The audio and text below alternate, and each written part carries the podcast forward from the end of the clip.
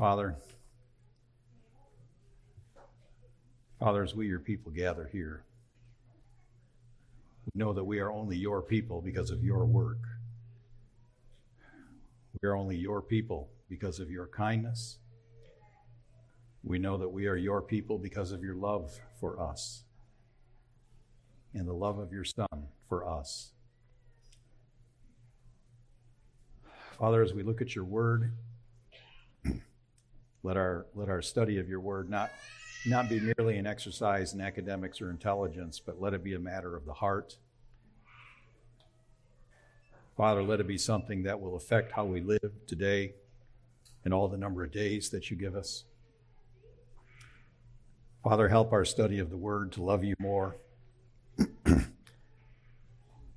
help us to have it love our neighbor more. In Christ's name, amen. Okay, one of the things you've heard me say is this thing too far forward or something? I don't know. I don't know. One of the things you've heard me say a million times is that we're supposed to be thinking on the things that are above, with Colossians chapter 3 in mind. Scripture wants us to think about things. It wants us to consider things. It wants us to remember things. In a little while, we're going to be considering and remembering what Christ did on the cross on our behalf. We think about it. We, we are to remember it. We're to consider it. Scripture wants us to think about itself, and I'm saying itself about Scripture. Scripture wants us to consider Scripture, and Scripture wants us to consider Scripture in the sense that Scripture wants us to hide itself in our hearts that we might not sin against the Lord. So, Scripture wants us to think about a lot of things. And today I want to go and have us think about something that we don't like to think about. It's a topic that we sort of can, can brush off because it's uncomfortable, but Scripture tells us to think about it, so we're going to think about it for the next 45 minutes. And that topic is death. Death in general, but more specifically, our death, personally, physical death. Now, I know, I know, if if the Lord Jesus comes back on the clouds, like Scripture says he will, if we're alive when that happens, we won't die physically. I get it. But anybody who's placed their hope in that for the last 2,000 years hasn't had their hope met. They've died physically. I would hope, especially if you are not a dispensationalist sitting here, that you're not a functional dispensationalist placing all of your hope in in the return of Christ while you're alive and you're going to be either either raptured up out of here before the tribulation or that you're just going to be taken up because Christ is coming back because you don't want to deal with the reality of death. But scripture wants us to deal with the reality of death. Death is a reality in this age. And scripture wants us to consider death. Death plays no favorites. You know the old saying, supposedly Benjamin Franklin said there were two certainties in life, and those are death and taxes. Cemeteries are full of people who thought they could beat death. Just walk one block that way. There are a lot of stones that have been in that ground for over 100 years. There are people there who probably thought they could beat death. You've got, you've got very wealthy people today who are still trying to beat death through technology, whether it's through through through being frozen when they die or something like that because they're still trying to beat death. You, you see articles on, on your news feeds telling us that, that oh we've got this solution now where where we won't die. We will live forever physically. And they're going to find out that they're all wrong because they're going to die. Scripture tells us it is appointed for man to die once then face judgment. Not just lost men all of us who are in this room today. I stand here as a dying man today because I'm one day closer, closer to my death today than I was yesterday, and so are you. Paul told the Athenian philosophers in Acts chapter 17 that the God who made the world and everything in it, and he's made that from, and he made that from one man. He made every nation of mankind from one man. And this God determined allotted periods for each of us every man, woman, and child. Your date of death has been decreed by God, and there's nothing that's going to change it. Just like God decreed the date of your birth before he knit you together in your mother's womb. He has decreed the date of your death.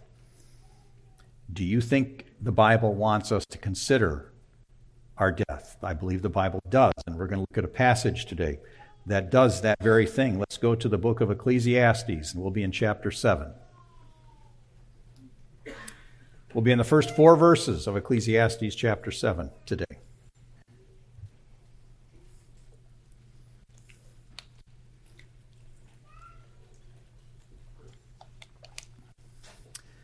Say what you want to about King Solomon, but King Solomon was indeed given more wisdom and discernment than any man who lived before him or any man who lived after him. Not that he always used it well or rightly, but he had the gift. 700 wives and 300 concubines. Uh, no matter what I say, I'm going to get in trouble here. So, but that wasn't the wisest thing to do. Let's just say that, especially since all there were pagans in there as well. But the Spirit did inspire the wisest, most discerning man ever, apart from Christ, write down some wisdom for God's people. He wrote down wisdom for God's people in four books. He wrote it in Proverbs, he wrote it in Ecclesiastes, he wrote it in the Song of Solomon, and he wrote two Psalms for us. Now we know beyond that, Scripture tells us that Solomon wrote 3,000 Proverbs. But for our, for our purposes today, the first four verses of chapter 7 is where we're going to be. And the first four verses of chapter 7 are really the beginning of his answer to a question that he asks in verse 12 of chapter 6. That question he asks in the last verse of chapter 6 is this For who knows what is good for man while he lives the few days of his vain life which he passes like a shadow? Much of what Solomon says when he talks about vanity, when he talks about uh, vanity, vanity, all is vanity, or life is a striving after wind, in, in a sense, he's really just affirming what James says in James chapter 4 about life being a vapor a mist, like a breath. You take a breath, it's gone. It's cold out. When it gets really cold here or it gets really cold up north, you take a breath and you can see your breath and you see the breath come out of your mouth, but then it disappears. So is life in this age. It's here and then it's gone. If you look at just the format of how chapter 7 starts, and just read what he starts writing and the instructions he gives us, it looks pretty proverbial. He's writing more proverbs for us here. He's writing to tell us how to live the few days of vain life. And we're going to talk about this vain life and vanity in a couple minutes. But let's then read the first four verses of chapter 7. A good name is better than precious ointment in the day of death and the day of birth. It is better to go to the house of mourning than to go to the house of feasting, for this is the end of all mankind, and the living will lay it to heart. Sorrow is better than laughter, for by sadness of face the heart is made glad. The heart of the wise is in the house of mourning, but the heart of fools is in the house of mirth. So, if you know anything about Ecclesiastes, you know that Solomon writes using one word a lot. He writes using the Hebrew word hebel.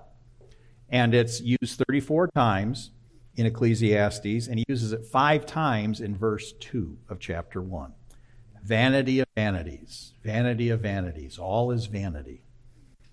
The King James, the, New American Standard, the Legacy Standard, all agree with the English Standard here on the use of the word vanity here. The New English uses the word futile and futility. The NIV says meaningless. Your lexicons will tell you they're all right. But what do we do with them? What, what, what do we do when, when we see whether we see Solomon saying all is vanity, all is, is futile, all is meaningless, a, life is a striving after wind? Don't read Ecclesiastes and walk away from Ecclesiastes thinking that there's no meaning to anything we do on, here on earth. That's really not his point. Is he an old guy at the end of his life writing about what he's experienced in his life, and he's trying to help other people to not go where he's gone. Yes, he is. There is meaning in life. We know that, that the Spirit tells us in 1 Corinthians 10, verse 31 whether you eat or drink or whatever you do, do all to the glory of God. There's meaning in the mundane in our lives. And Solomon isn't trying to tell us in Ecclesiastes that there's absolutely no meaning to everything. Solomon is not a nihilist, okay, where nothing matters at all. Things do matter to Solomon when you read the fullness of Ecclesiastes. And and I think he's making a bigger point here in Ecclesiastes, and I think his bigger point is is something that I will borrow from 2 Peter 3. I think his bigger point here is all this all this, it's going to burn. It's going to burn. Our lives are a mist, a vapor. He's in perfect harmony with James chapter 4. Solomon says, chapter 3, that God has made everything beautiful in its time. Does that sound like a guy who thinks that there is no meaning to anything? And he follows that up by chapter in chapter 3 by saying there's nothing better for man than to be joyful and to do his good as long as he lives, and that everyone should eat and drink and take pleasure in his toil. And where did that come from? He says that's a gift from God. He knows who God is. He knows what God's like. The challenge we have, though, is this is with this word hebel. This the eating and drinking, the gifts that God gives us that we're supposed to enjoy here in this life and this age under the sun, as Solomon would be fond of saying. Things that happen here under the sun because they're all temporary. They're all going away. Later in chapter 3, he says, he says, What happens to man happens to the beasts. They all die and go to one place. From dust they came, and to dust they will return. Solomon knows, even though he hasn't heard the Sermon on the Mount, that true treasure isn't found here. Jesus tells us in Matthew 6 that true treasure is not found here. But Solomon already knows this. Solomon's had everything. Think about what Solomon Solomon what is Solomon had everything. Wine, women and song, as the saying goes. Power, kingdom, wealth. And it's all going to burn. I sold insurance for 15 years. In the life insurance business, there's a saying you don't see any U Hauls behind the hearse. Because nobody who's in that box, in that hearse, going to that place a block away is taking anything with them. They're not taking anything or anyone with them. And they all died.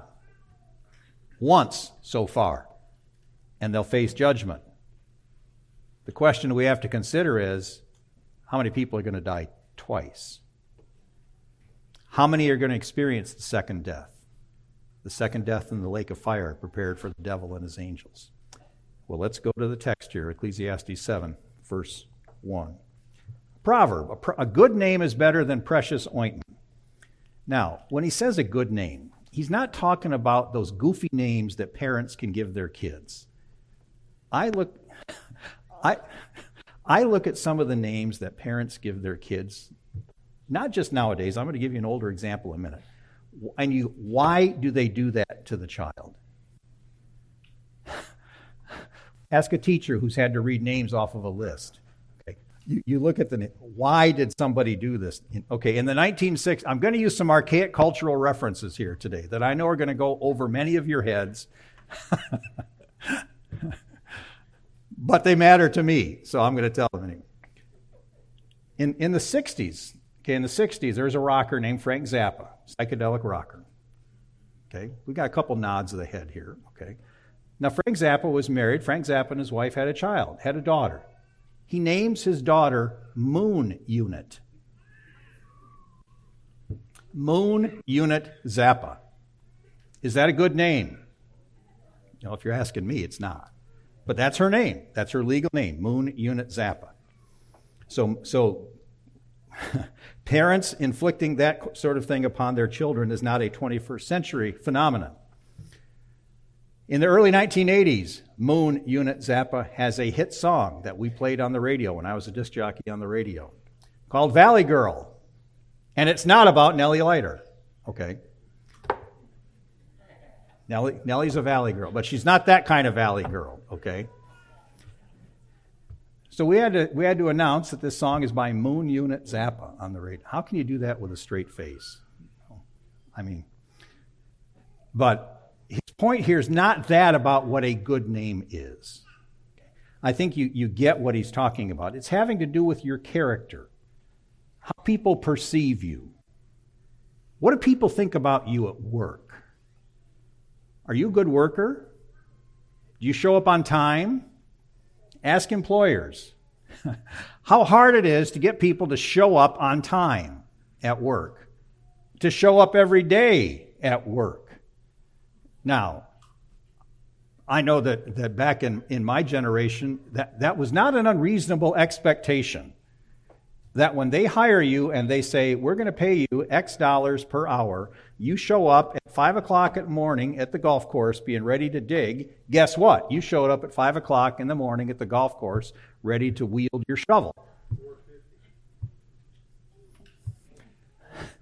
And it wasn't okay when you're 19 years old you're really not a fan of getting up at 4.15 in the morning going to the golf course to be there at 5 o'clock in the morning when you're going to have to be digging stuff up in the end of April in Michigan where the, the frost is coming out of the ground and you got to find leaks in the sprinkler system and that water in the ground is about 35 degrees and you're standing in 35 degree water trying to find out where the leak is in the sprinkler system and they're paying you three bucks an hour for it.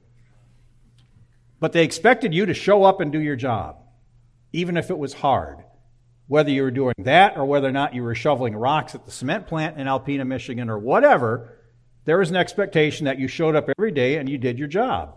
And if you couldn't, if you were sick, there was an expectation that you actually called in and told your boss you weren't coming. Now, you talk to employers now, and, and people will tell you that employers are told by their employees that that is an unreasonable expectation in many cases. How dare you expect me to call in if I'm not going to be here today? Well, somebody's got to do your job today, okay? But my point is, is you know, what is our reputation at work? When we do go, are we lazy? Okay. Do we go to break 20 minutes early and leave break 20 minutes after break's supposed to end? Can they trust us at work? Do they see you as somebody who helps out and does more than is expected of you at work? So, do you have a good name at work? A good reputation? Do you have a good name among your family? Even if your family's not Christian, even if your family disagrees with where you are on matters of faith, does your family respect you for who you are? Are you a person of integrity? Even in the disagreements you may have with people. What are people going to remember about us when we die? Somebody asks, I don't want people to ask my kids, you know, what kind of guy was Jeff? I don't want them to have to lie and say nice things about me if they're not true. I want them to be able to say true things about me that are good things, that are good character qualities, that are good, char- that are good character traits. And Solomon says here that all of that that makes up a good name, it's better than precious ointment. Four times in chapter 7, he says one thing is better than another. He says better than 12 times in the entirety of Ecclesiastes. He says better than seven times in the Proverbs. And he does it once in the Song of Solomon. Now let's be clear on what he says when he says better than here. He's not saying that precious ointment is bad. He's saying precious ointment is precious. That's what, that's what makes the ointment precious. But what he's saying is a good name is better than that. He's not saying a good name is here and precious ointment should be over here in the trash can. Precious ointment is good because you think about what they would use ointment for back then. When we, tend, when we hear ointment, we tend to think of things like icy hot that you rub on your sore muscles. But the kind of ointment he's likely talking about here is something which is sweet smelling. They lived in an agricultural society. Our, our kids would call a lot of you folks city slickers. They call us city slickers now because we live in the city. City slickers tend to have this romantic notion about what farm and country life is about. Okay? They want to live in the country, they want to have farm animals. Well, you know what? Farm animals come with certain byproducts that are not necessarily sweet smelling. that, that, I mean, you have no idea what it's like to live next to, for instance, a cattle cattle farm. Cattle are productive in more ways than one. And, and, and when you're downwind, you know it. Okay? I mean, there, when I go to the prison in, in Cotulla, okay, Jose never knew this? But when you, when you, there's some place down there, probably about an hour south of town, where you're driving up on 35 and you hit this, it's like this wall of stench on 35, okay? And it's coming from an agricultural facility. Well, our kids, our kids were in 4 H. They raised farm animals up north, and they raised hogs, amongst other things. Now, if you've ever had chickens, you know that chicken byproduct is not the greatest smell. You know that cattle byproduct is not the greatest smell. But I'll tell you what, hog manure is the worst. Okay? Our kids raised hogs to sell at the fair every year. And at the fair, people could come and, wa- and look at all the animals. They could go to the steer barn, the horse barn, the rabbit barn, the chicken barn, the lamb barn, and so on. And they had a hog barn where all the kids who raised their hogs had their hogs in there, in the stalls in there. And, and people from the, from the counties up there where we lived in northern Michigan would come to the fair every year, August. Well, you'd see, you'd see, I mean, without fail, you'd see these these wealthy women from the resort community, Harbor Springs on the other side of the bay, come to the fair. Well, first off, they come to the fair wearing heels. Why do you go to a fair in heels? But they, they'd come in their heels and then they'd want to go and see the pigs. Okay, wow, we want to see pigs. Well, they'd walk up to the, to the door of the hog barn, and the, the, these two doors that were wide open, and you could just walk in and look around. Well, they would get to the door of the hog barn and get to the point where the smell would hit them. And it was like they hit a brick wall. I mean, it was, it was, it was funny to watch because they'd walk up and you'd see them go boom, like, and, and then they'd turn around and run away. Well, you know what they wanted right now? They wanted a precious ointment because they wanted some frankincense and myrrh because hog manure does not smell like frankincense and manure frankincense and myrrh really smell nice, precious in an agricultural context. The contrast makes it smell even better. Maybe in the sense of the context of Ecclesiastes 7, you get the precious ointment versus the smell of death. Didn't a lady come and anoint Jesus' body for burial while he was still alive? And I think, I think his point here in verse 1 as, as good as a precious ointment is, that sweet smell of a precious ointment, how much more a good name? Even the sweetest of ointments, nobody over there took any of it with them. But a good name, you can leave a good name behind. You leave a good name while you're alive, and you can leave a good name after you die. So, do we have a good name? then he goes to this, this issue about the day of death being better than the day of birth. You, you look at that, the day of death better than the day of birth. Really? Yes, really. Now, we have to be careful when we read our Old Testaments and make sure that we don't read into the Old Testaments things that were not revealed until the New Testament came, thinking that Solomon had the fullness of revelation like we do. So the understanding about, for instance, what happens at death and what, what, what about the afterlife, as we say? What happened? What does that look like? We don't really get detailed teaching on that until the New Testament. So we, we can't, we don't want to say certain things about what Solomon knew or didn't knew, didn't know. But Solomon knew this much. He knew that what happened after death is better than what we experience here under the sun. Now, I, I, know you might be thinking that's not the case for the lost, and I would agree with you, but Solomon's not writing this for the benefit of the lost. He's writing this for the benefit of God's people. Just like Paul can say, to depart is to be with Christ, for that is far better. Solomon can say the same thing, looking forward to the promises not yet, not yet fulfilled. We live in the realm of the promises having been fulfilled. But Solomon can look forward, not yet having the promises fulfilled, and he can say that the day of death is better than the day of birth because that. Because the day of birth throws you into this realm in this age, as, as Paul would say, a, a crooked and twisted generation there's a lot of stuff going on in this crooked and twisted generation. That's what makes it crooked and twisted. But once you die, you don't experience that anymore. Solomon can say, just like Paul, to depart is far better.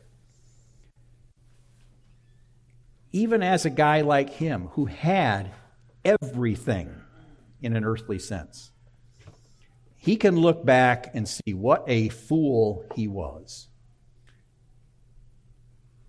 Just because you have a gift doesn't mean that you always use it rightly. You still have the responsibility to be a steward of whatever gift you've been given and use it well.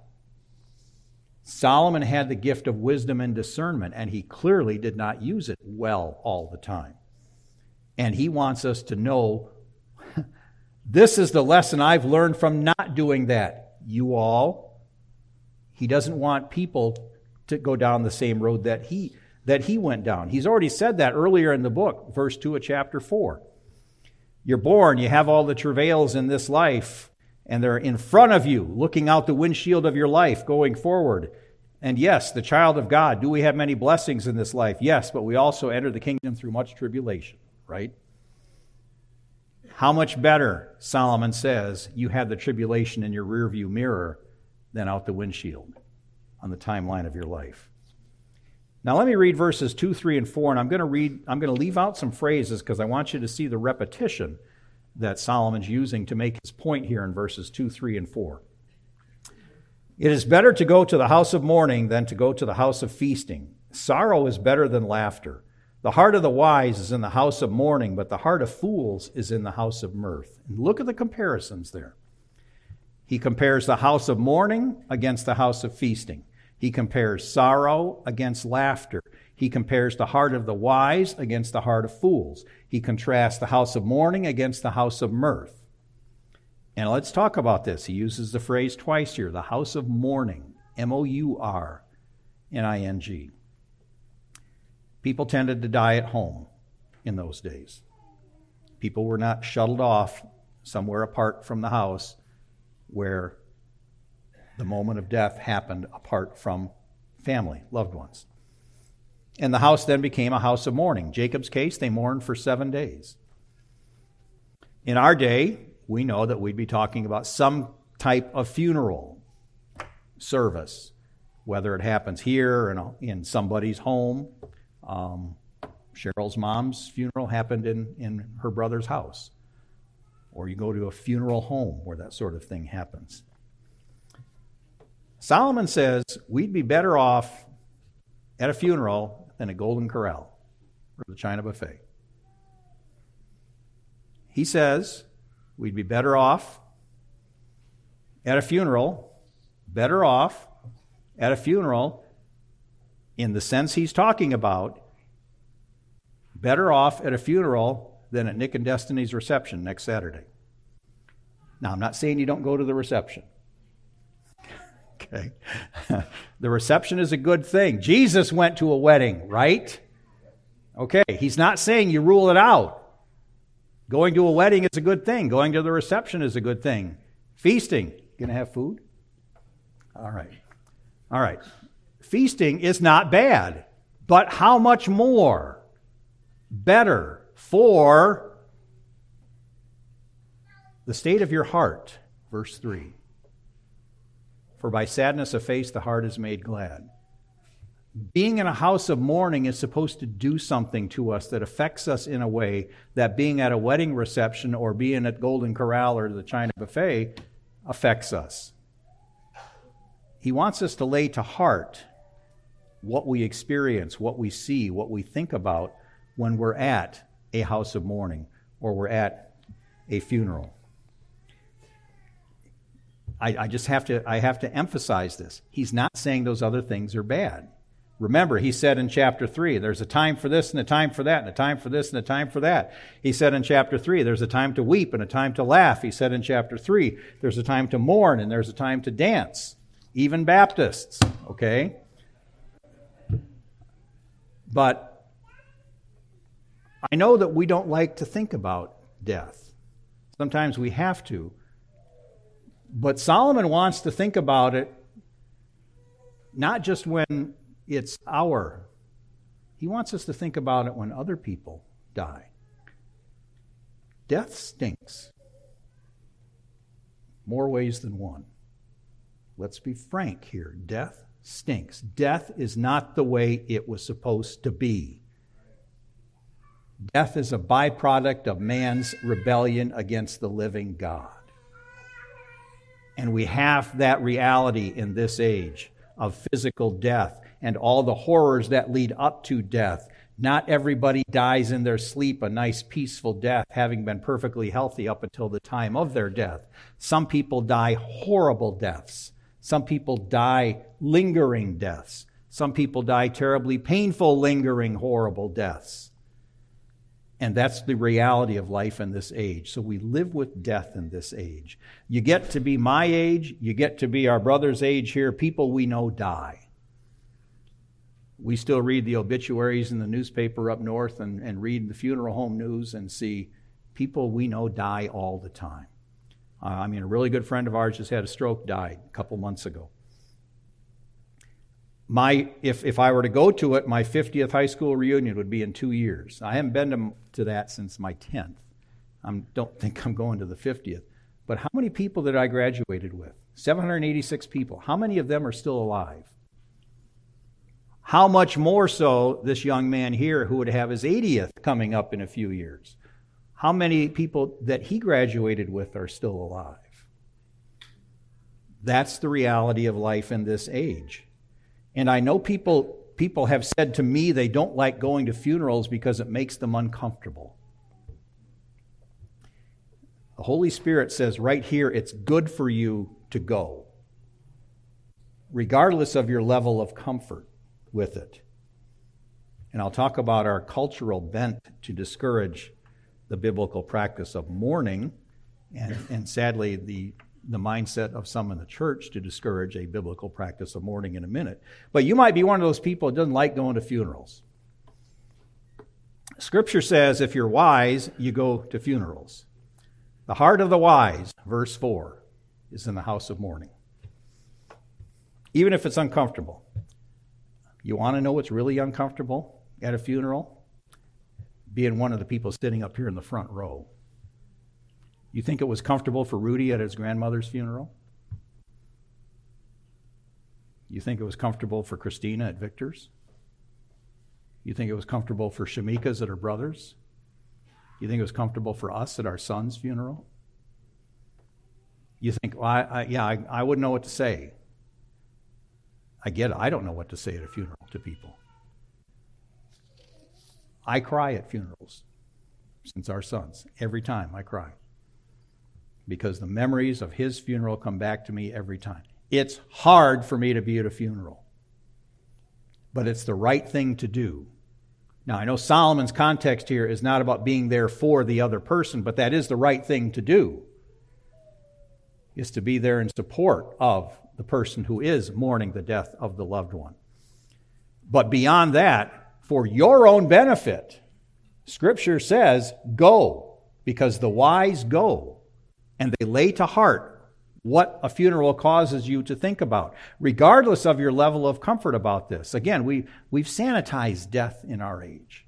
We've cleaned it up. We don't smell the smell of death like, like people in Solomon's age would have. You know, we don't see what happens when bodies begin to decay.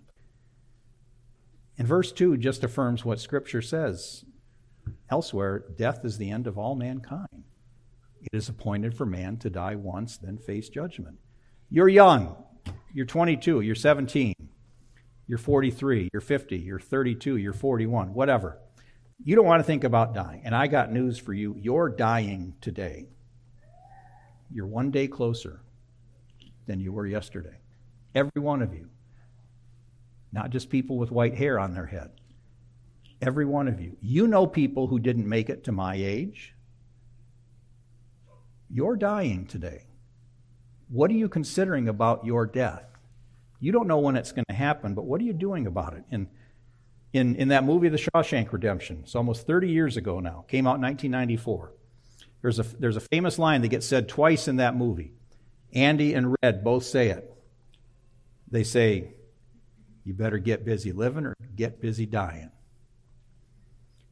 I'm going to hold as a Christian, it's not an either or. We need to get busy living and we need to get busy dying. What do I mean? I said earlier, strive after the holiness without which no man shall see the Lord. Work out your salvation with fear and trembling, for it is God who works in you, both to will and to work for his good pleasure. Love God, love your neighbor. Those are things we do as we live. We want to grow in our sanctification. We want to grow in our holiness. But we know as we're doing that, we're all getting ready to die. When that image from literature comes up, the Grim Reaper, when the Grim Reaper visits your life, are you ready? That's why he wants us to do this. He wants us to consider this because this is serious. Yeah, love God, love your neighbor. Absolutely. Yeah, live, but be ready to die. We, t- we tend to think that, well, you know, it's only certain people who do certain things. You know, some, some missionary out there in some dangerous land has to be ready to die. But you know what? You who work from home and never do anything other than what I do, sit at a computer all day, I got to be ready to die too because death visits us all. And and you know the thing is are we are we are we holding on to Jesus when we consider our death? Are we holding on to Jesus? Are we hanging on? Do we have the cross in mind? Are we thinking about things that are above? And I and I have to I know I have to be careful here because people with sensitive consciences may take this where I don't want you to take it. I don't want you to take it and become so overly self examination oriented or so introspective, you get paralyzed and you lose whatever assurance you had. I don't want that to be the result of this message. I want you to have more assurance as a result of this message. Because the only hope we have is Christ. By faith, we embrace Him by faith when you're lying on your deathbed, if you, if you are somebody who lies on your deathbed and have time to consider your death, I did in 2011. I was in the hospital for five days and they were waiting for me to die for the first three. It's crazy how at much at peace I was. I was surprised because God gave me grace and I was ready to die. There was no fear there. But you don't need to be in a hospital bed waiting to die to have that peace as you consider your own death today. So I don't want you to throw your assurance in the garbage can here just because you think about the day of your death. That's, that's a concern about saying what I'm saying here today, but just don't do that. I'll tell you where my real concern is, though, is that we have a current church discipline case. I won't name names, you know, you who attend regularly know who I'm talking about, that case. I, he may well be watching this right now. I am scared to death for that case. Because just like me, he might die tomorrow. I might die today. Are, am, am I ready? Is he ready? Can people be deceived? Absolutely, they can be deceived. And when people who are filled with the Spirit tell somebody else that they're deceived, I think people who are discerning need to listen to people who tell somebody they're deceived. About us, be ye not deceived. Where is our hope? What does our life? What is our name? What is our good name? you you you you you think about things like that, and I just I mean I mean I'm scared to death about that case. I just am. And you, maybe it's because I'm old. You get older, at least I get older, I look at things differently. You know, perspective, Solomon's perspective changes because he's an old man here. And, and you look at things in a way that you didn't look at them before. let me give an example from the last couple of days. And if, if, like I said earlier, I was a disc jockey 40 plus years ago. Now, you say that today, and people think you're in a club spinning records and scratching, that sort of thing. No. back back in the day, we were still actually when I started, we were still playing real records, and and I was playing what what back then was called top forty or contemporary hit radio, playing all the hits of the day, okay, and playing the hits of the past as well. And there are some songs I have not played in 40 years, and I'm still sick of them. Don't get me started on the Pina Colada song, okay? I mean, I I can't stand to hear that. It's like nails on the blackboard sort of thing. But, but I still listen to the music of that age. Yes, your elder does. Okay. and, and twice in the last three days, I had something hit me. I'm trying to think about what I'm going to say here today. Thursday night, I'm listening to the band Heart. Okay, now again, archaic cultural references way over the head of a lot of people in this room. I'm listening to the band Heart with Ann and Nancy Wilson. They're at a tribute to Led Zeppelin. Yes, I said Led Zeppelin in church. They're at a tribute to Led Zeppelin at the Kennedy Center in Washington, D.C. You got all the famous people there 10 years ago. And if you know anything about Led Zeppelin, you know the Song of Songs for Led Zeppelin is Stairway to Heaven. I know, I know, okay. And Robert Plant, the lead singer for Led Zeppelin, said he had gotten tired of singing Stairway to Heaven because so many people had butchered it over the years. Well, Heart, Ann and Nancy Wilson and their band come out and they're going to sing Stairway to Heaven in front of Led Zeppelin. And they come out and they sing it, and it is great. I mean, they have a choir in there. I mean, by the end of the song, I'm in tears. Uh, on the, they're showing the video. Robert Plant, the lead singer for Led Zeppelin, is in tears over this. But when I'm thinking about this related to this sermon, this was 10 years ago. 10 years ago, Robert Plant was 65 years old. Now he's 75 years old. He's going to die. What happens to Robert Plant when he dies? What happens to Jimmy Page? What happens to John Paul Jones? What happens to Ann Wilson? Ann Wilson, 73. Nancy Wilson, 69. I'm 65. These are my contemporaries. Are they ready to go? Or do they just think that, well, I die, nothing happens? Or, or are they universalist? Everybody goes to this ethereal place where there's people floating on clouds? But in the context of the sermon, it makes me think about my death. Come, Lord Jesus. Yeah, I want him to come, but he may not come before I die. Am I ready to go? I don't know where those musicians are at. Ecclesiastes 3 said God has planted eternity in the human heart. They know inherently there's something after this life. They can't say they don't know. Well, they will confess they don't know, but deep down in their heart, they truly know, and they're suppressing it in their sin, just like Romans 1 says people suppress their knowledge of God in their sin, in their unrighteousness. But even with that knowledge they have, that Ecclesiastes 3 says every human being has, are they thinking about eternity? I don't know. What about when we go? All that music. Led Zeppelin's not taking their music with them. The music will be left behind, I know. But at the end of this age, their music's going to be gone too. It's going to burn. God has planted eternity in the human heart.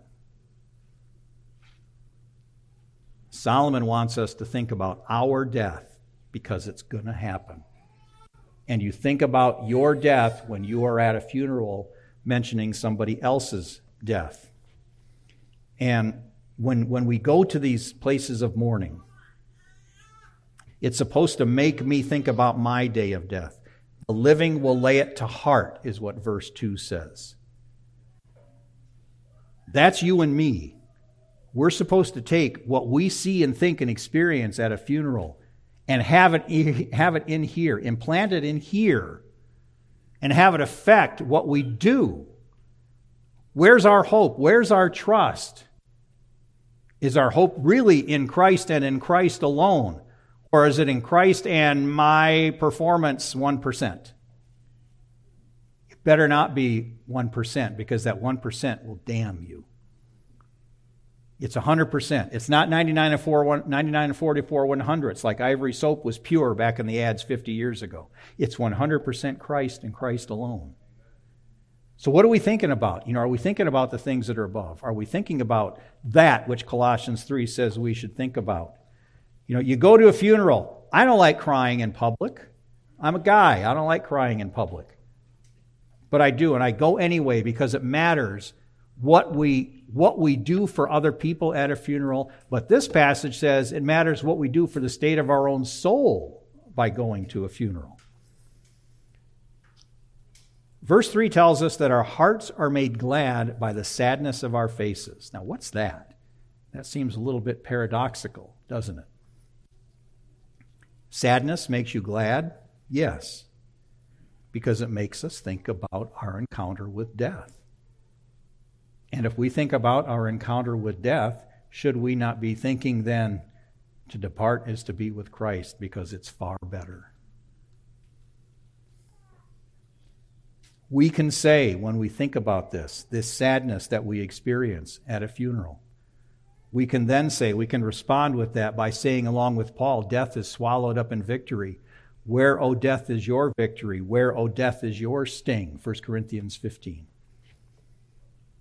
And Paul, even as he writes about the resurrection there on the last day of God's people, he's also the one who told us how we're supposed to mourn in 1 Thessalonians 4. He didn't tell the Thessalonians, don't mourn. They're with Christ. He says, don't mourn the way the world mourns. This is how you mourn. He says, you mourn with hope because the twinkling of an eye, the sound of the trumpet, the cry of command, the voice of the archangel. Christ is going to come and descend and gather his people, and we will meet him in the air. That ought to make us feel warm, loved, being expectant, anticipating that. We mourn, but we mourn with hope. We mourn with hope about what is to come. Jesus mourned. Shortest verse in the Bible, right? Jesus wept. I know that when you do your word study, it shows there was a little bit of anger in that weeping, but regardless, he still wept.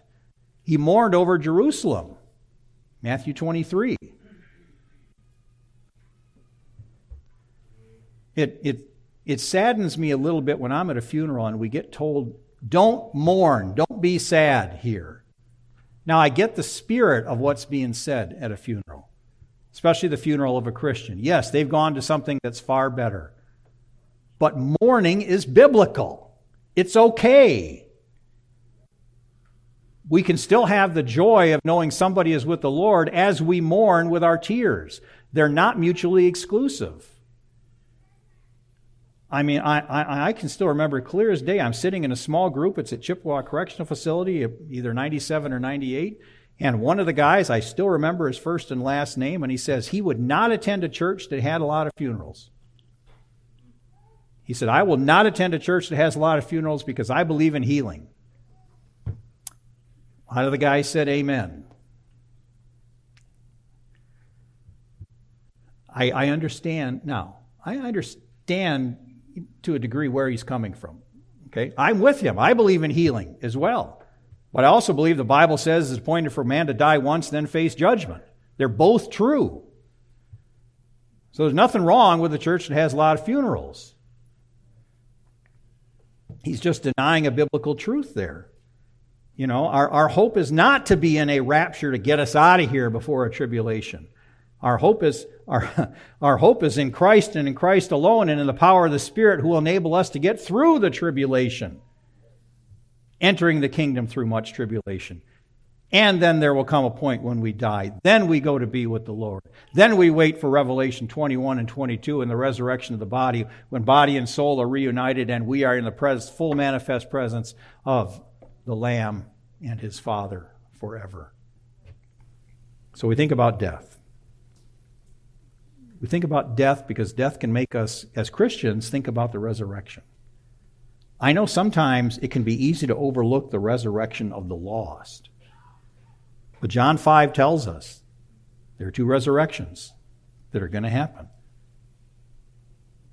It's the resurrection to life, to the fullness, the consummation of our eternal life for God's people, and then the resurrection of judgment, or the second death that our Bible calls it. Robert Plant's going to die. Aretha Franklin did die. I'm going to die. So are you. Going to funerals is profitable for your soul. It is profitable for your heart, according to the Word of God, because it makes us think about serious matters of life and death. And we can go to a funeral and mourn and shed tears, knowing that if our brother or sister is truly our brother or sister, they are with the Lord and they, they are experiencing something far beyond what we can imagine at this point. But we still have the loss here to deal with. We miss them. God has wired us to mourn in this age. We should mourn over the consequences of sin, and physical death is one of the consequences of sin. We should not become numb to that. We should not sear our conscience with regard to that. Tears are a proper and right response to the death of people whom we love. And when we see others shedding tears at the death of their loved ones, we just need to bear with them and be there for them. Let's pray. Oh, Father, I know this is a sober, somber subject. But Father, it's we, we live with it in this age. We live with it because it's the consequence of the rebellion of our first father, Adam. Father, help us to apply what we, what we see in this passage, even when it's hard. Help us to think about what you want us to think about.